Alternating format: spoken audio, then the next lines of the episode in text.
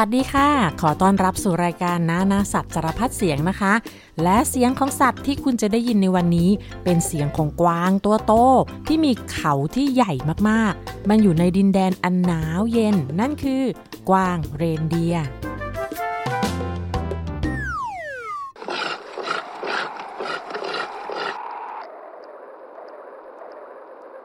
กวางเรนเดียร์เป็นกวางที่เด็กๆรู้จักกันมากที่สุดเลยนะคะและสุดยอดกวางเรนเดียร์ที่มีคนรู้จักมากที่สุดในโลกก็น่าจะเป็นตัวนี้ค่ะมันมีชื่อว่าลูดอล์ฟเป็นหนึ่งในกวาง9ตัวของซานตาคลอส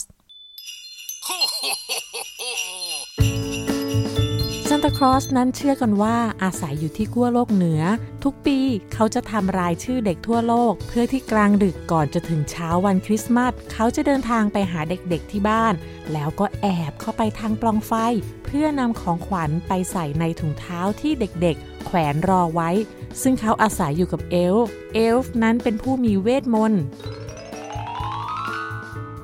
ที่เป็นคนทำของขวัญของเล่นต่างๆให้ซานตาคลอสไปแจกเด็กๆและเขาก็ยังมีกวางเรนเดียร์เหาะได้ถึง9ตัว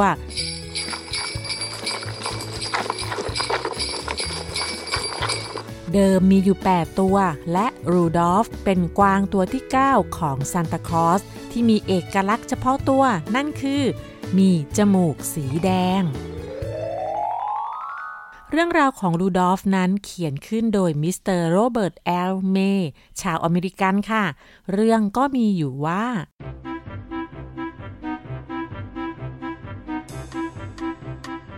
รูดอล์ฟเป็นกวางเรนเดียร์ที่เกิดมาแตกต่างจากกวางตัวอื่นๆนั่นก็คือเขามีจมูกสีแดงที่ไม่เหมือนใครนี้ทำให้เพื่อนๆล้อเลียนหัวเราะเยาะทำให้รูดอล์ฟเศร้าและไม่มีความสุขเขาอยากจะเหมือนกับกวางตัวอื่นๆเพื่อที่จะได้ไม่ถูกล้อเลียนจนกระทั่งวันคริสต์มาสอีฟนั่นคือก่อนวันคริสต์มาส1วันวันนั้นมีพายุหิมะพัดรุนแรงหมอกหนาทึบจนมองไม่เห็นทางทำให้ซานตาคลอสไม่สามารถเดินทางได้เพราะมองไม่เห็นทางเขาจึงมีความคิดว่าปีนี้เด็กๆคงไม่ได้ของขวัญแต่เมื่อซานตาคลอสเห็นลูดอล์ฟที่กำลังเดินผ่านด้วยหน้าตาเศร้าหมองเขาสะดุดตากับสิ่งที่โดดเด่นที่สุดของลูดอล์ฟนั่นก็คือจมูกสีแดงสดใสที่แวววาวเปล่งประกายทำให้เขาคิดอะไรได้ซานตาคลอสจึงเอ่ยปากชวนลูดอล์ฟให้มาช่วยลากรถเลื่อนเดินทางฝ่าหมอกหนาทึบเพื่อไปแจกของขวัญให้กับเด็กๆที่กำลังรอคอยเขาบอกกับลูดอล์ฟว่าจมูกสีแดงของเธอจะช่วยส่องแสงสว่างนำทางผ่านหมอกหนาให้เห็นทางข้างหน้าได้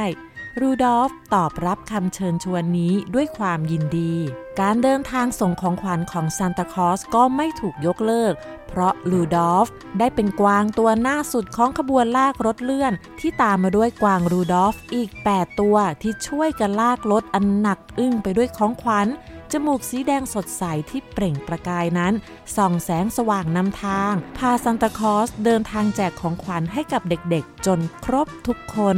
ซึ่งนั่นก็ทำให้เขาภูมิใจในความไม่เหมือนใครของการมีจมูกสีแดงที่สามารถทำประโยชน์ให้กับเด็กๆในคืนหนาวเหน็บเพื่อให้เด็กๆได้ตื่นมามีความสุขที่ได้พบกับของขวัญในเช้าวันคริสต์มาสและนั่นก็คือเรื่องของกวางเรนเดียร์ที่ชื่อลูดอล์ฟค่ะสำหรับเรื่องของกวางเรนเดียร์ที่อยู่ในธรรมชาตินะคะกวางเรนเดียร์นั้นมีชื่อเรียกอีกชื่อหนึ่งว่ากวางคาอิบูกวางส่วนใหญ่ตัวผู้เท่านั้นที่มีเขาแต่กวางเรนเดียร์เป็นกวางชนิดเดียวนะคะที่มีเขาทั้งตัวผู้และตัวเมีย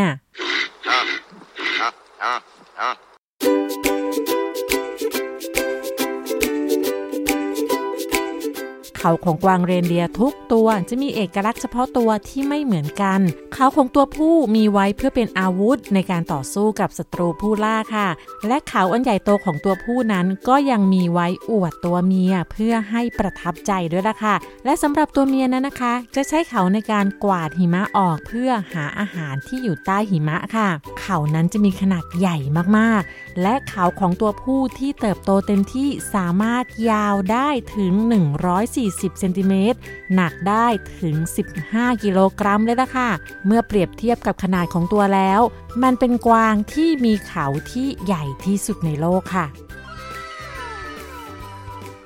ขนตามตัวนั้นปกติจะเป็นสีน้ำตาลแต่เมื่อเข้าสู่ฤดูหนาวขนจะเปลี่ยนเป็นสีที่อ่อนขึ้นขนตามตัวจะเปลี่ยนเป็นสีเทาเพื่อให้เข้ากับหิมะที่กำลังตกนะคะ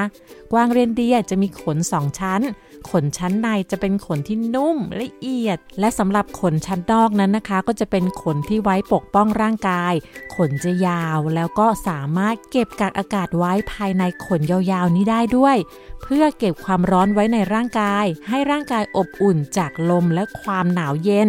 ขนที่อากาศเข้าไปข้างในได้นี้นะคะก็ยังช่วยให้เจ้ากวางเรนเดียร์สามารถลอยน้ำได้ในขณะที่ว่ายน้ำข้ามแม่น้ำค่ะมันเป็นกวางที่ว่ายน้ำเก่งมากๆเลยนะคะกวางเรนเดียร์จะมีคอหนาตัวยาวและตีนมี2กีบเหมือนวัวค่ะเวลายืนบนหิมะกีบทั้งสองก็จะแยกออกจากกันเพื่อรับน้ำหนักตัวไม่ให้จมลงไปในหิมะเดินได้ดีบนพื้นน้ำแข็งด้วยใต้กีบจะเป็นรูพรุนที่ช่วยให้พวกมันสามารถเดินในทุ่งที่เป็นแอ่งน้ำก็ได้และในฤดูหนาวกีบจะแข็งขึ้นดังนั้นพวกมันก็จะใช้กีบนี่แหละขุดลงไปในหิมะเพื่อหาต้นไม้ต้นหญ้าที่อยู่ใต้หิมะนั้นกินค่ะแล้วก็ยังช่วยป้องกันการลื่นถลายได้เป็นอย่างดีและกีบก็ยังมีลักษณะกว้างและแบนนั่นก็ช่วยให้มันสามารถดันน้ำออกไปได้เป็นอย่างดีในตอนที่มันว่ายน้ำค่ะกวางเรนเดียร์นั้นอยู่ในประเทศที่เรียงรายรอบมหาสมุทรอาร์กติกเช่นนอร์เวย์แคนาดาไซบีเรียสวีเดนฟินแลนด์กรีนแลนด์และ阿拉斯ก้าค่ะภูมิประเทศแถบนี้เขาเรียกว่าทุนดรานั่นก็คือภูมิประเทศที่ใกล้กับพื้นที่น้ำแข็งซึ่งจะมีอากาศหนาวเย็นมากมีอุณหภูมิต่ำกว่า0องศาตลอดทั้งปีนั้นมีปริมาณน้ำฝนน้อยแล้วก็มีลมแรงค่ะพืชและสัตว์ทุกชนิดที่อยู่ที่นั่นต้องปรับตัวให้แข็งแกร่งพวกสัตว์ก็จะมีขนหนามีชั้นไขมันใต้ผิวหนังเพื่อป้องกันอากาศที่หนาวเย็นค่ะและเมื่อถึงหน้าหนาวนะคะที่นี่จะมีหิมะตกนานถึง9เดือนใน1ปีน้ำในทะเลสาบและแม่น้ำจะกลายเป็นน้ำแข็งและมีฤดูร้อนเพียง 2-3 เดือนซึ่งสั้นมากๆค่ะช่วงฤดูร้อนหิมะจะละลายต้นไม้ที่เคยถูกปกคลุมด้วยหิมะก็จะค่อยๆเติบโตงอกงามเหล่าแมลงก็จะโบยบินสัตว์ต่างๆก็จะออกจากการจำศีลออกมาหากินเป็นช่วงที่มีชีวิตชีวามากๆดวงอาทิตย์ก็จะขึ้นสูงในทุกๆวันและกลางวันก็จะนานขึ้นจนในที่สุดดวงอาทิตย์จะปรากฏทั้งกลางวันและกลางคืนแม้จะเป็นเวลาเที่ยงคืนแล้วก็ตามที่นี่ก็ยังสว่างสวยและเมื่อถึงฤดูหนาวกลางวันก็จะสั้นลงจนในที่สุดก็จะไม่มีกลางวันเลยทุกชีวิตจะตกอยู่ในความมืดทั้งวันและทั้งคืน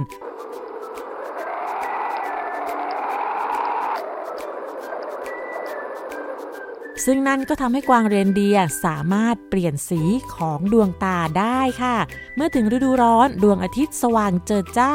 ตาของกวางเรนเดียร์จะเปลี่ยนเป็นสีทองเพื่อช่วยลดแสงสว่างที่มีอยู่ตลอดเวลาทั้งวันทั้งคืนและเมื่อถึงฤดูหนาวตาสีทองจะเปลี่ยนเป็นสีน้ำเงินทำให้สามารถมองเห็นได้ดีในความมืดมิดอันยาวนานของฤดูหนาวพวกมันใช้ชีวิตเป็นฝูงใหญ่การอยู่รวมกันเป็นฝูงช่วยให้ร่างกายนั้นอบอุ่นเวลามีพายุหิมะพัดมาก็จะช่วยปกป้องซึ่งกันและกันค่ะแล้วก็ยังช่วยไม่ให้หมาป่าเข้ามาลอบทำร้ายด้วยล่ะค่ะพื้นที่อันหนาวเย็นและแห้งแล้งที่กวางเรนเดียร์อาศัยอยู่ทำให้พวกมันต้องออกเดินทางไปเรื่อยๆเมื่อถึงฤดูหนาวนะคะฝูงกวางก็จะพากันอพยพลงไปทางใต้ที่มีอากาศอบอุ่นเวลาที่พวกมันเดินทางมันก็อาจจะพบกับหมาป่าที่เฝ้ารอระหว่างทางก็ได้เพราะฉะนั้นจึงจำเป็นต้องรวมกันเป็นฝูงอย่างเหนียวแน่นเพราะถ้ากวางตัวไหนเดินไม่ทันตัวอื่นหรือว่าหลงออกไปจากฝูงแล้วก็ต้องถูกเจ้าหมาป่าจับกินแน่ๆค่ะ เขาว่ากันว่านะคะฝูงกวางอพยพนั้นจะเดินทางกันต่อเนื่องไม่หยุดเลยบางครั้งต้องข้ามถนนข้ามทางรถไฟและถ้ามีรถยนต์หรือว่ามีรถไฟวิ่งมาแล้วก็เจ้ากวางก็จะไม่หยุดค่ะนั่นก็ทำให้รถยนต์และรถไฟต้องหยุดให้ฝูงกวางข้ามถนนจนหมดเพราะถ้าไม่หยุดแล้วก็ฝูงกวางจะเดินพุ่งชนรถอย่างแน่นอนเจ้ากวางเรนเดียร์นั้นนะคะเดินทางไกลได้เกือบ 5,000 กิโลเมตรเลยค่ะซึ่งเป็นการเดินทางไกลที่ไกลที่สุดของบรรดาสัตว์เลี้ยงลูกด้วยนมบนบกแต่มันก็ยังเป็นที่2รองจากวาฬหลังค่อมเพราะว่าเจ้าวาฬหลังค่อมนั้นทำสถิติสัตว์เลี้ยงลูกด้วยนมที่เดินทางไกลที่สุดในโลกเพราะมันว่ายน้ำเพื่อไปผสมพันธุ์ไกลถึง 8,000 กิโลเมตรค่ะและเมื่อฝูงกวางเดินไปถึงจุดหมายปลายทางซึ่งเป็นสถานที่ที่มีอากาศอบอุ่นมีอาหารกินนะคะพวกมันก็จะจับคู่แล้วก็มีลูกกวางตัวน้อยค่ะกวางเรนเดียร์เป็นกวางชนิดเดียวที่มีขนปิดจมูกจนหมดนั่นก็ช่วยให้อากาศเย็นๆที่สูดหายใจเข้าไปกลายเป็นอากาศอุ่นก่อนที่จะเข้าสู่ปอดนะคะแล้วมันก็ยังเป็นนักดมกลิ่นที่ยอดเยี่ยมอีกด้วยสามารถดมกลิ่นอาหารที่ซ่อนอยู่ใต้หิมะดมกลิ่นค้นหาอันตรายแล้วก็ดมกลิ่นรับรู้ทิศทางกวางเรนเดียร์นั้นเดินทางตามกลิ่นที่ล่องลอยอยู่ในสายลมค่ะและเชื่อหรือไม่คะว่ากวางเรนเดียร์นั้นมีจมูกสีแดงเหมือนลูดอล์ฟจริงๆนั่นก็เพราะว่ามันมีเส้นเลือดเล็กๆเป็นจำนวนมากที่ไหลเวียนเลือดอุ่นๆรอบจมูกทำให้อากาศที่หายใจเข้าไปอุ่นขึ้นแต่ก็ไม่ได้เป็นสีแดงสดเป็นประกายส่องแสงได้แบบลูดอล์ฟนะคะ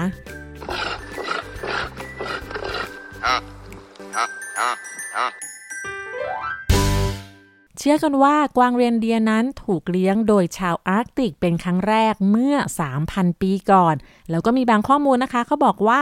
อาจจะนานกว่านั้นนั่นก็คืออาจจะเลี้ยงมาเมื่อ 7,000 ปีที่แล้วก็เป็นไปได้ค่ะเลี้ยงเพื่อกินนมกินเนื้อและใช้งานงานที่มนุษย์ใช้กวางเรนเดียร์ทำก็คือลากของลากเลื่อนเหมือนซานตาคลอสค่ะและตอนนี้ก็มาถึงช่วงถามคำถามกับลุงหมอเกษตรนายสัตวแพทย์เกษตรสุเตชะคำถามก็คือลุง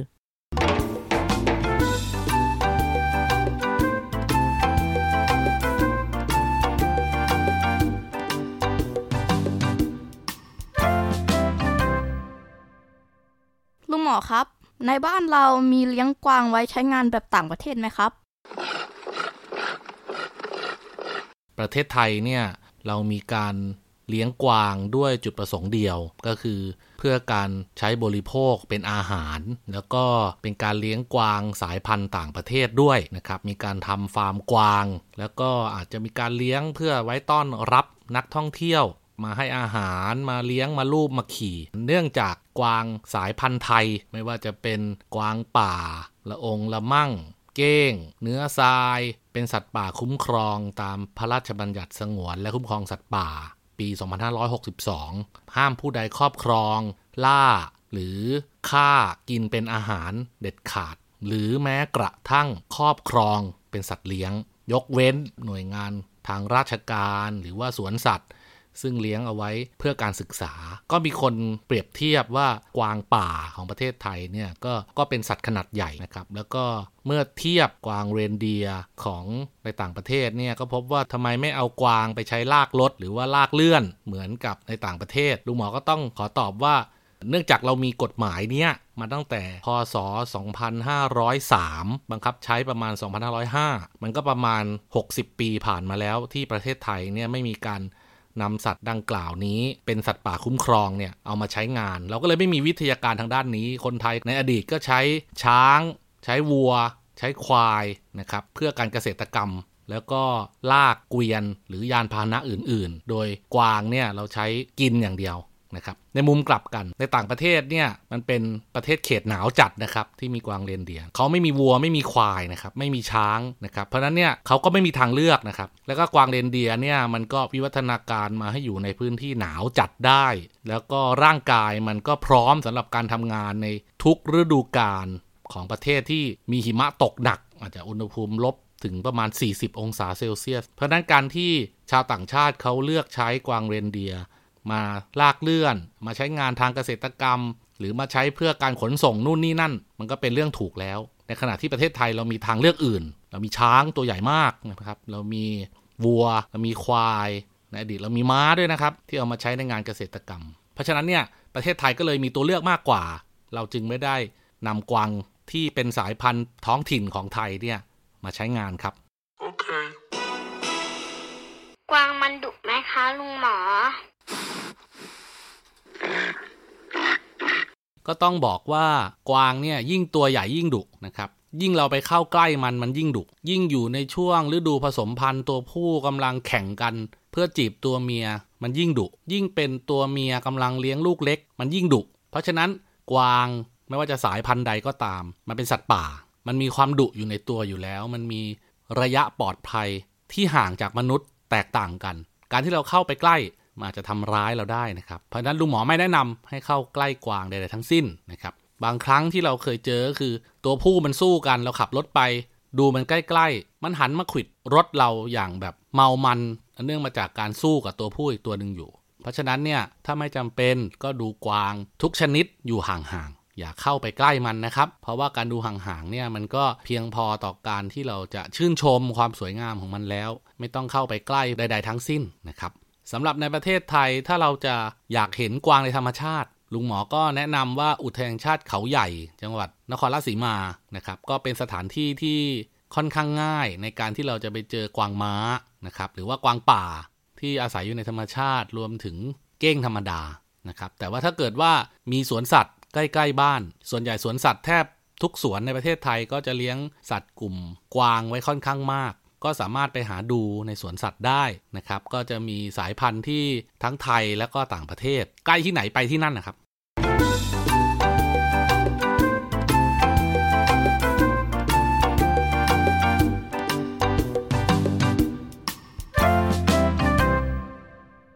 มีใครเคยดูหนังเรื่อง Frozen กันไหมคะถ้าใครดูนะคะจะเห็นว่ามีกวางเรนเดียร์ชื่อสเวนค่ะแล้วก็มีชนเผ่า North Truda ที่อยู่ในป่ามหัศจรรย์ค่ะซึ่งชนเผ่านี้มีตัวตนจริงๆแล้วก็ได้ต้นแบบมาจากชาวซามิซึ่งเป็นผู้เลี้ยงกวางเรนเดียร์อยู่ทางตอนเหนือของประเทศนอร์เวย์ค่ะชาวเซมินั้นใช้กวางเรนเดียร์ลากเลื่อนในหิมะจริงๆเหมือนอย่างที่สเวนทำในหนังเรื่อง Frozen แล้วก็เหมือนกับที่ซานตาคลอสทำในวันคริสต์มาสชาวซามินั้นเป็นชาวพื้นเมืองที่อยู่ทางตอนเหนือสุดของยุโรปซึ่งพวกเขานั้นอยู่ที่นี่มันเนิ่นนานประมาณ 10,000 ปีแล้วล่ะค่ะการเลี้ยงกวางเรนเดียร์นั้นเป็นวิถีชีวิตของชาวซามินะคะและพวกเขาก็อพยพย้ายถิ่นฐานพร้อมกับกวางเรนเดียร์ไปเรื่อยๆไม่ได้อาศัยอยู่ที่ใดที่หนึ่งเป็นหลักแหล่งถาวรอาศัยอยู่ในที่พักชั่วคราวที่มีลักษณะเป็นกระโจมขนาดใหญ่และกระโจมนั้นก็ทำมาจากหนังกวางค่ะสำหรับชาวซามินะคะกวางเรนเดียร์เป็นสิ่งที่มีค่ามากๆและในปัจจุบันนะคะโลกก็ได้เปลี่ยนแปลงไปอย่างมากมายทำให้ชาวซามิไม่สามารถเลี้ยงกวางเรนเดียร์ในแบบดั้งเดิมได้อีกค่ะแต่ว่าวัฒนธรรมแล้วก็ประเพณีของพวกเขายังคงมีปรากฏให้เห็นจนทุกวันนี้และก็ยังมีการจับกวางเรนเดียร์ด้วยการคล้องเชือกและชาวซามินั้นก็กระจายตัวอาศัยอยู่ใน4ประเทศนั่นก็คือนอร์เวย์สวีเดนฟินแลนด์แล้วก็รัสเซียค่ะมีอยู่ประมาณเกือบ 200,000 คนซึ่งครึ่งหนึ่งนั้นอาศัยอยู่ที่ประเทศนอร์เวย์ค่ะและทุกวันนี้ก็มีนักท่องเที่ยวที่สามารถสัมผัสวิถีชีวิตของชาวซามิได้ไปสัมผัสกับกวางเรนเดียร์อย่างใกล้ชิดค่ะเพราะว่ากวางเรนเดียร์นั้นคือสัญลักษณ์แห่งชีวิตที่กลมกลืนไปกับธรรมชาติในเทือกเขาอันหนาวเย็นและนี่ก็คือการปรับตัวเพื่อให้อยู่ได้ในโลกปัจจุบันค่ะ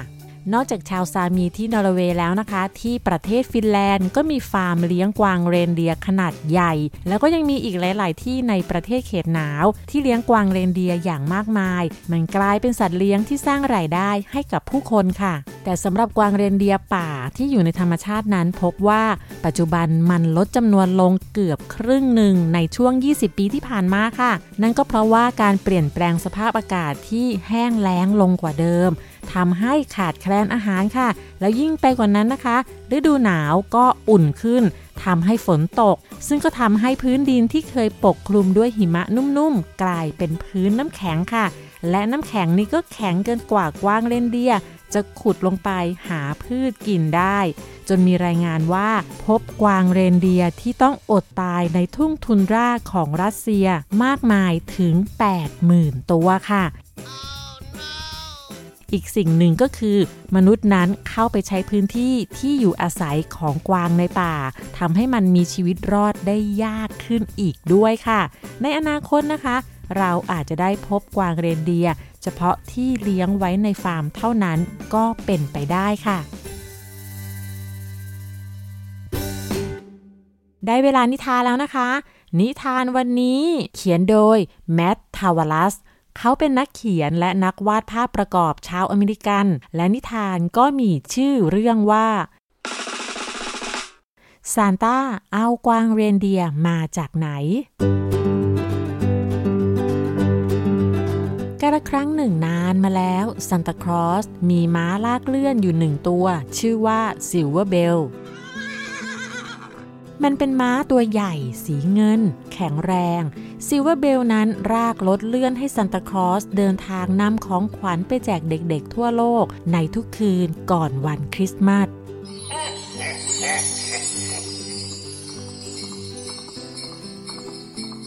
แต่ละปีที่ผ่านไป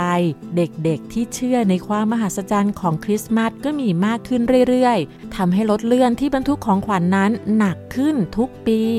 ซึ่งการแจกของขวัญในคริสต์มาสปีนี้ซิลเวอร์เบลต้องการความช่วยเหลือและไกลออกไปในทุ่งหญ้าอันกว้างใหญ่มีคณะละครสัตว์ที่พาสัตว์มากมายมาทำการแสดงที่นี่หลังจากเสร็จสิ้นการแสดงแล้วก็นอนพักกันที่ทุ่งหญ้ากว้างแห่งนี้พวกเขาใช้เวลาหลายวันอยู่รวมกันภายใต้แสงแดดอันร้อนระอุมีผู้คนมากมายที่อยากรู้อยากเห็นไม่รู้จบเดินทางมาดูโชว์และการแสดงของสัตว์ต่างๆที่นี่ที่คณะละครสัตว์แห่งนี้มีกวางเรนเดียร์8ตัวDasher คือกวางเรนเดียร์ที่อายุน้อยที่สุดของคณะละครสัตว์เธอนอนกับแม่ในคอกทุกคืนก่อนนอนแม่ของ Dasher จะเล่านิทานให้ฟังเกี่ยวกับสถานที่ที่มหัศจรรย์อันหนาวเย็นภายใต้ดาวเหนือที่ส่องสว่างที่แห่งนั้นแม่และพ่อของ Dasher เคยใช้ชีวิตเดินทางท่องไปอย่างอิสระและเธออยากจะอยู่ที่นั่นแทนที่จะอยู่ในกรงขังท่ามกลางแสงแดดอันร้อนแรงDasher ชอบอยู่กับครอบครัวแต่เธอก็ปรารถนาที่จะได้พบอากาศที่เย็นสดชื่นและอยากอยู่ภายใต้อ้อมกอดอุ่นๆของแม่ท่ามกลางหิมะขาวคืนหนึ่งมีลมพัดแรงประตูคอกกวางเรนเดียร์เปิดออก Dasher เหลือบมองดาวเหนือที่ส่องสว่างบนท้องฟ้าและเดินออกมาจากคอกจากนั้น Dasher ก็วิ่งอย่างเร็วที่สุดเท่าที่จะทำได้วิ่งไปไกลและไม่รู้ทิศทางแล้วก็ดูเหมือนว่าไม่ได้เข้าใกล้ดาวเหนือเลยแม้แต่นิดเดียวแล้วเธอก็ได้ยินเสียงกระดิ่งเบาๆแล้วก็เห็นชายคนหนึ่งที่มีผมและหนวดเคราสีขาวราวกับหิมะอยู่ในชุดสีแดงกำลังปลอบโยนม้าที่กำลังเหนื่อยล้าของเขาม้าพูดว่าฉันขอโทษซานต้ารถลากปีนี้หนักมากจริงๆฉันไปต่อไม่ไหวแล้วDasher แอบฟังที่พวกเขาคุยกันก็รู้ว่าคืนนี้พวกเขาต้องไปส่งของขวัญให้กับเด็กๆแต่ม้าไม่สามารถเดินทางต่อไปได้ Dasher จึงก้าวไปข้างหน้าและบอกกับพวกเขาว่าฉันสามารถช่วยได้นะซานต้าหันมามองและกล่าวขอบคุณจากนั้นเขาก็ติดสายรัดของเธอเข้ากับรถเลื่อนของเขาและก่อนที่เธอจะรู้ตัวซิลเวอร์เบลก็พาเธอวิ่งทะยานโบยบินสู่ท้องฟ้าที่เต็มไปด้วยดวงดาวแล้ว Dasher วิ่งตามซิลเวอร์เบลอย่างสุดกำลังเธอรู้สึกมีความสุขและก็รักงานนี้มากแต่ก็คิดถึงครอบครัวเธอจึงเล่าเรื่องของแม่และกวางเรนเดียร์ที่อยู่ในคณะละครสัตว์เธอบอกกับซานต้าว่าฉันหวังว่าพวกเราจะได้อยู่ด้วยกันซานต้ายิ้มและพูดว่าไปหาพวกเขากันเถอะ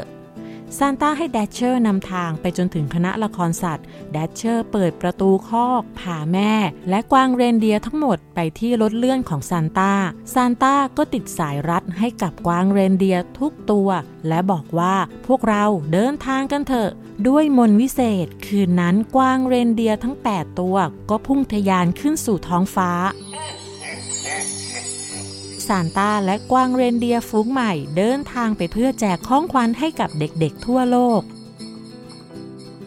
และในเช้าวันคริสต์มาสหลังจากที่ส่งของขวัญครบแล้วกวางเรนเดียร์ทั้งหมดก็เดินทางไปยังขั้วโลกเหนือและพวกเขาก็ยังคงใช้ชีวิตอย่างมีความสุขจนถึงทุกวันนี้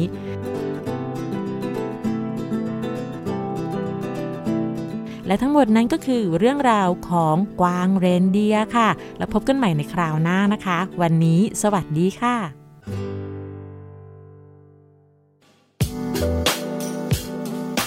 ติดตามรายการทางเว็บไซต์และแอปพลิเคชันของ Thai PBS Podcast